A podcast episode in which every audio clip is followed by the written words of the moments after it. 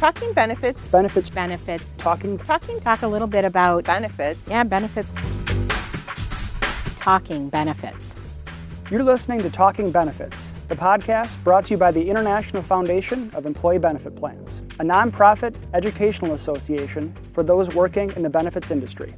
Every month, we share the biggest news in benefits, hottest industry trends, and legislative developments. We cover everything from retirement to health care, ACA, and whatever else the benefits industry throws at us. I'm your host, Justin Held, and I'm joined by my co hosts, the resident International Foundation benefit gurus, Julie Stich and Kelly Colesroot. Welcome back, everyone, to another month of Talking Benefits. Julie, Kelly, I'm looking at the list of issues we're covering today, and it feels a little bit like we're about to transition from last month's sci fi theme to an old time podcast mystery hour.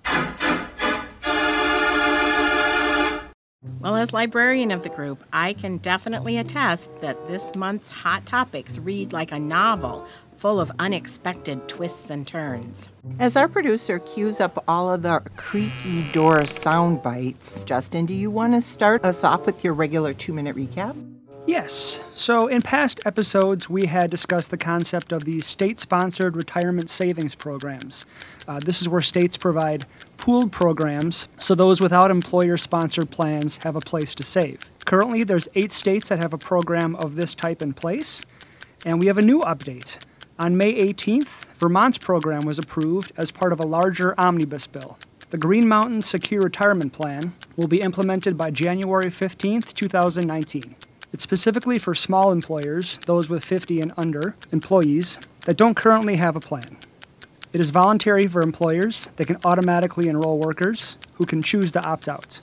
And this program is funded by employee contributions only. Last time we had also talked about two House resolutions that were introduced to disapprove of the two sets of DOL rules dealing with these types of programs. Resolution 67 was previously signed into law. On May 3rd, the Senate passed Resolution 66, which dealt with the DOL state rule. President Trump signed it on May 17th. States have indicated that despite the disapprovals, they're going to move on ahead as planned. Revisiting paid sick leave laws, last month we discussed that the Maryland House passed a paid sick leave bill with enough support to override a veto. The bill also passed the Senate with a veto proof majority. This specific bill would give workers at least five paid sick days per year if their employer has 15 or more employees. Well, we have an update on that as well. On May 25th, Governor Larry Hogan vetoed the bill. He said that he supports the concept of paid sick leave just not this program specifically. He signed three executive orders two expanding paid leave benefits at the state level, and one creating a task force to study the issue. The vetoed bill cannot be reconsidered or overturned until the legislature reconvenes in January 2018. And finally, paid family leave. President Trump's budget proposes six weeks of fully paid leave for new mothers and fathers, including adoptive parents. The proposal would use the state unemployment insurance system and states would have the latitude to design and finance the program in a way that works for their workforce and economy. Thanks, Justin. A perfect prologue as always. Now let's turn to healthcare and the American Healthcare Act, or AHCA. Kelly, something tells me that the plot has thickened a bit. You're absolutely right, Julie. Last month's healthcare reform chapter concluded with a dramatic finish the House of Representatives passed their version of the AHCA by a slim margin 217 votes in favor and 213 votes against. The House did not immediately send the bill to the Senate. They waited for the related cost and impact report from the Congressional Budget Office, often called the CBO. The CBO's report said that the AHCA, if enacted, would reduce the federal deficit by $119 billion during the next 10 years. Also, during the same time period, it would increase the number of uninsured people in the country by 23 million above the number expected to be uninsured if ACA were to continue. Kelly, what do you think is the next chapter of this saga? Justin, the next chapter focuses on the Senate. The House version of AHCA passed by such a slim margin, the Senate decided to start fresh and create their own bill. A small working group of 13 Republican senators has been meeting regularly to craft this bill. This approach is outside the norm of using the chamber's committee structure. What they're proposing is still a mystery.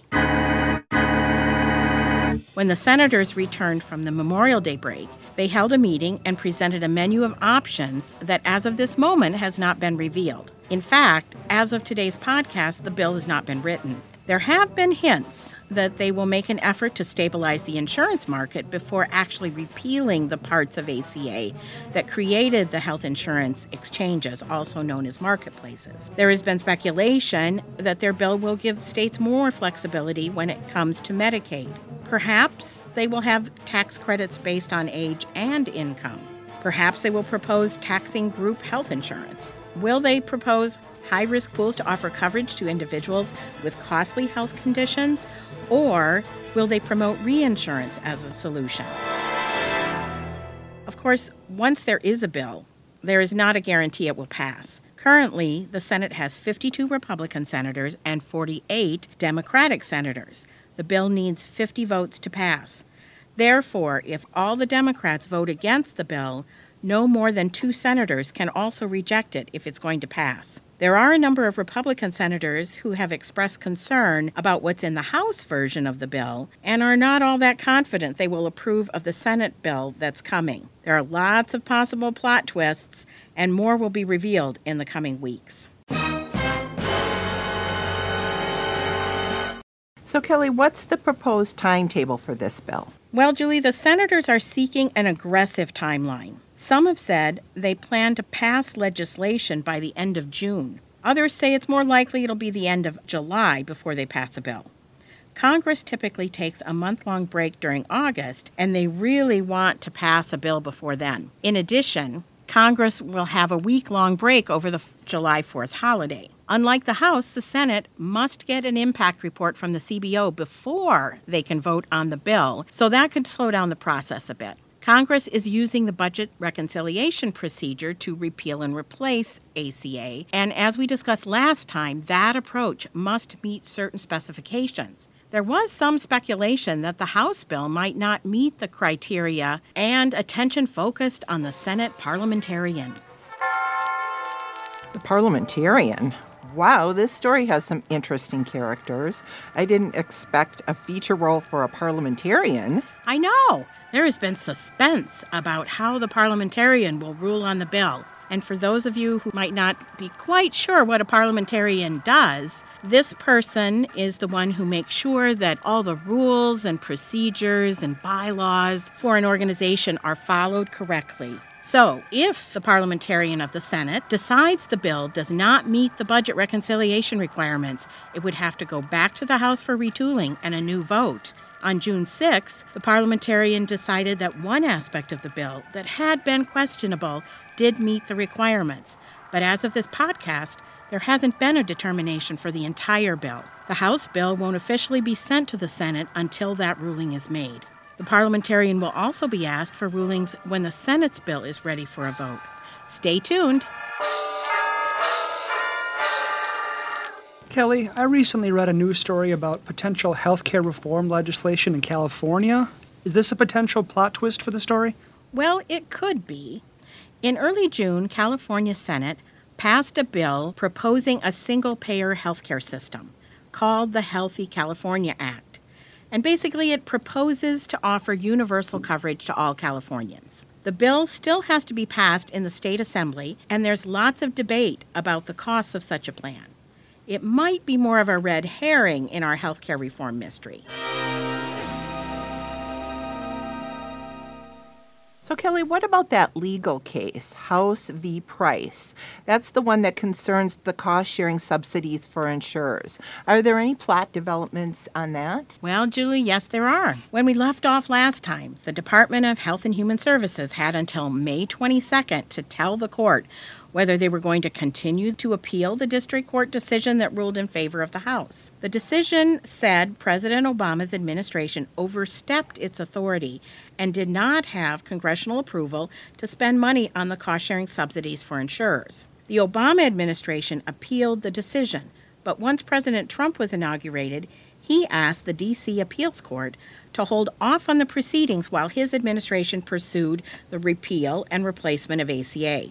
Because that repeal and replacement is still in process, the administration asks and was granted another 90 day delay in the case. So it's looking like we won't have a resolution for that storyline until mid August at the earliest. But wait, there's a new twist in the tale. New characters have stepped onto the scene.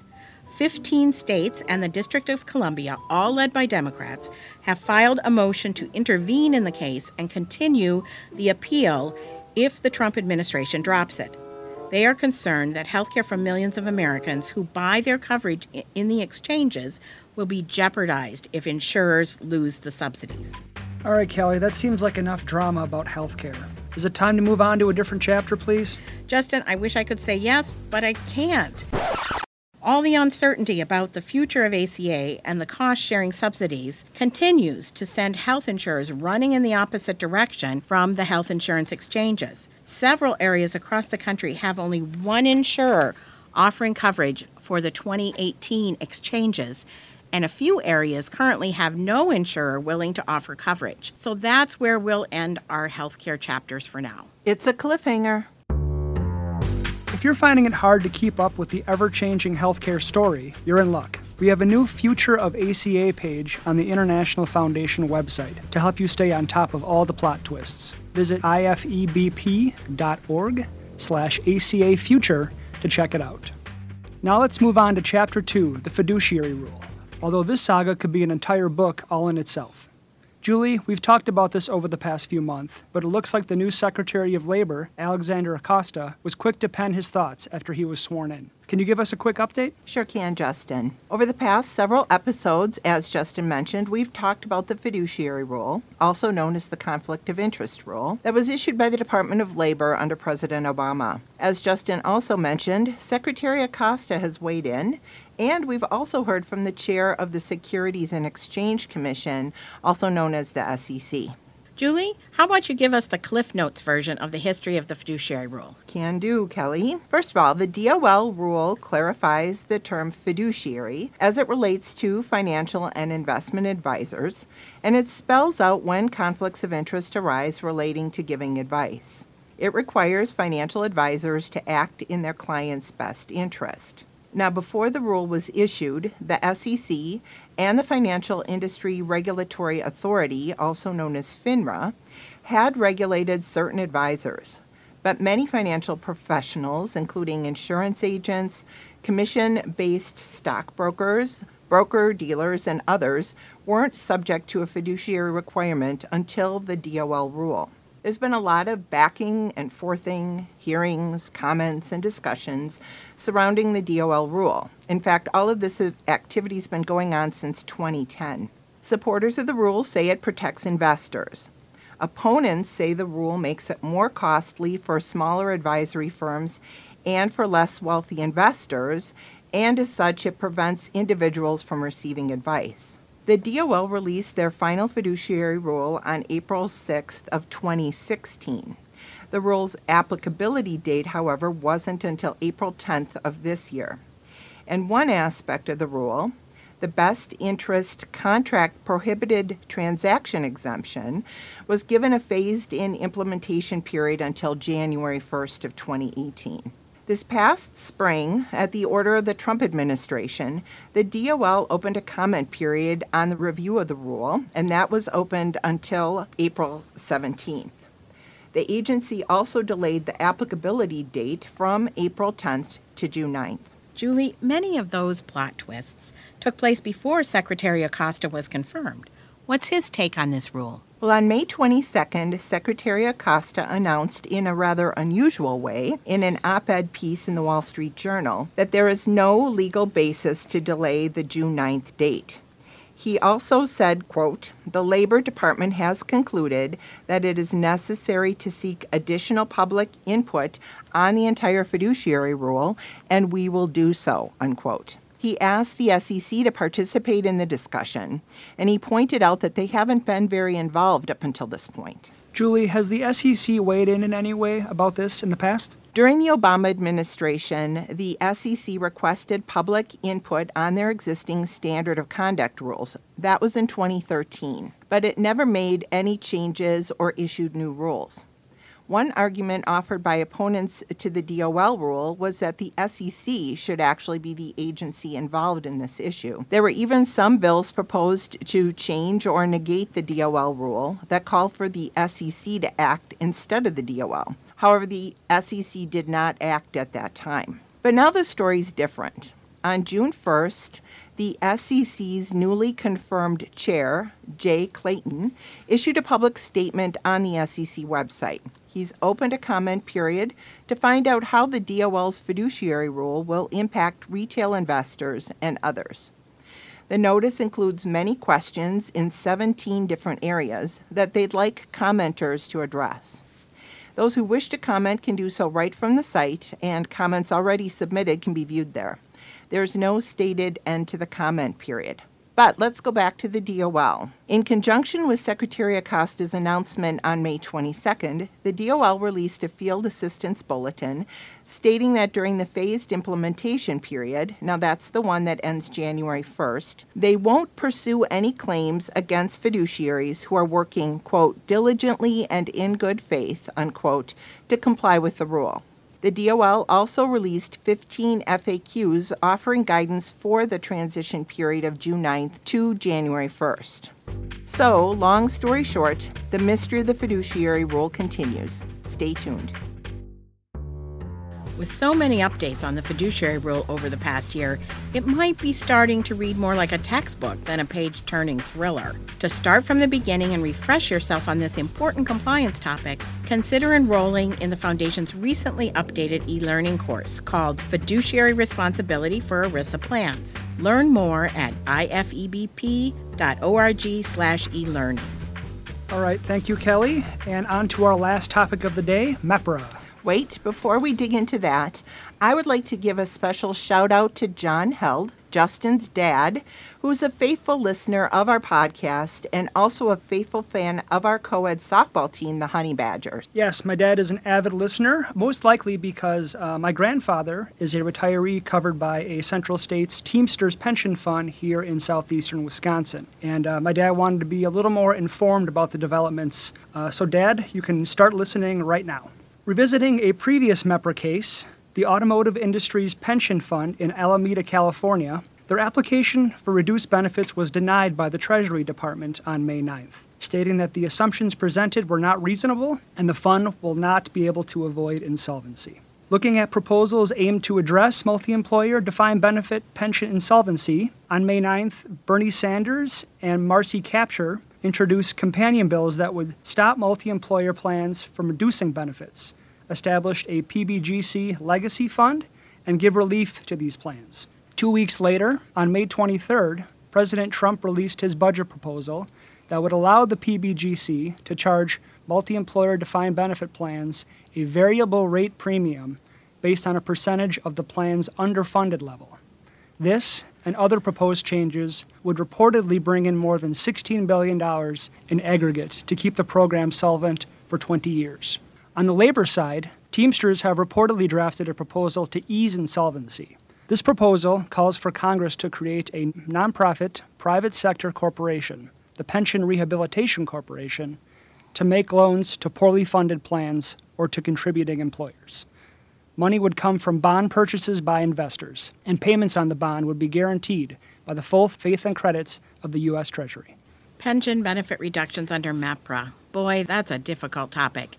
It will be interesting to see how this story unfolds and find out if any of these three proposals gain traction. You know, I had a chance to talk here in the studio about Central States with a favorite International Foundation volunteer member, conference speaker, and committee member, Pete Rosine. A lot of the benefit professionals the foundation works with have excellent stories from the industry, and Pete is certainly no exception. Here's our conversation in a new segment we're calling True Stories. Today, I'm chatting with Pete Rosine, a shareholder of the law firm Leonard, O'Brien, Spencer, Gale, and Sayre Limited in Minneapolis, Minnesota. Welcome, Pete. Thanks, Julie. Pleasure to be here with you today. So, Pete, you serve as the lead attorney for the firm's multi employer fringe benefit fund practice.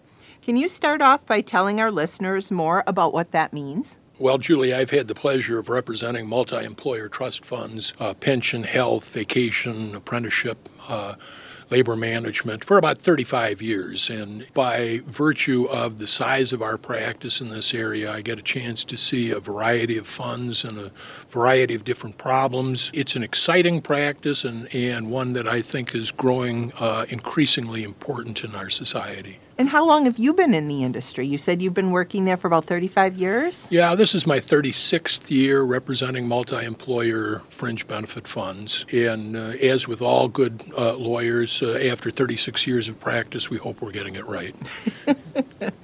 Uh, well, I bet you have some pretty interesting stories. Uh, can you share one with us? There are a number of, of really interesting, fascinating things that have occurred in our practice over the years. I think one of the most uh, interesting has been the work that we did uh, representing the retiree representative in the Central States matter.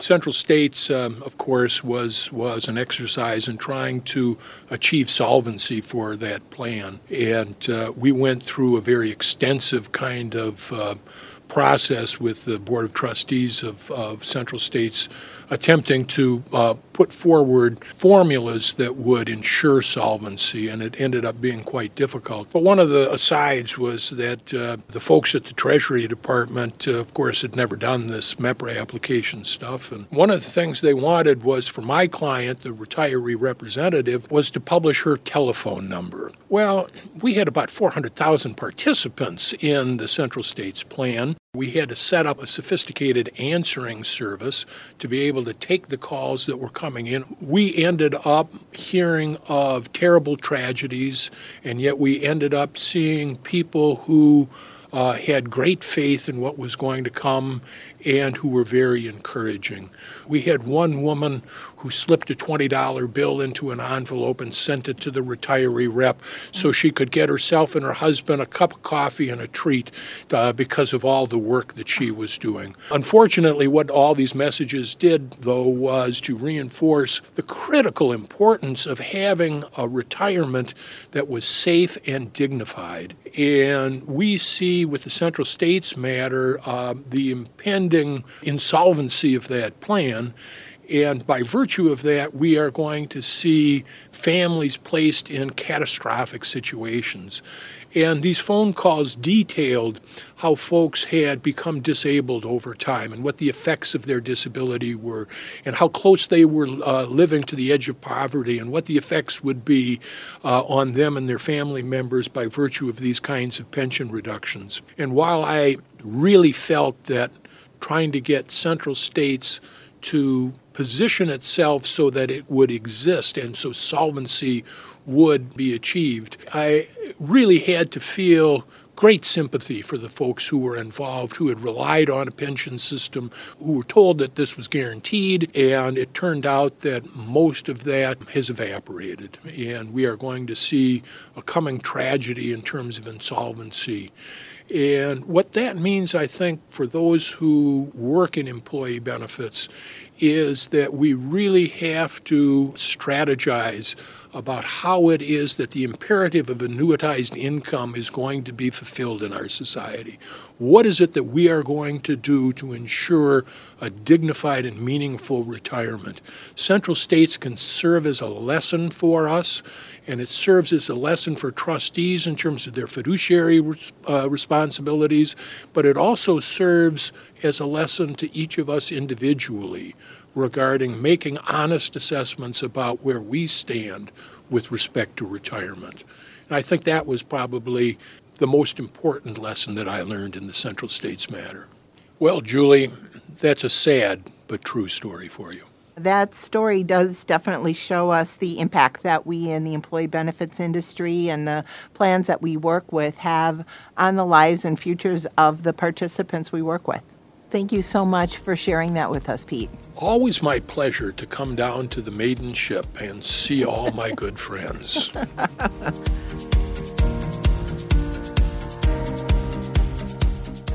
Julie, thanks for that fascinating interview with Pete.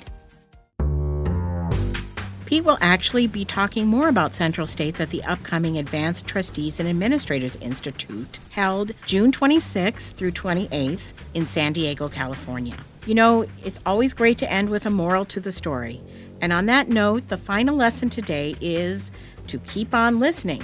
The plot continues to thicken, so come back every month and we'll get you up to speed.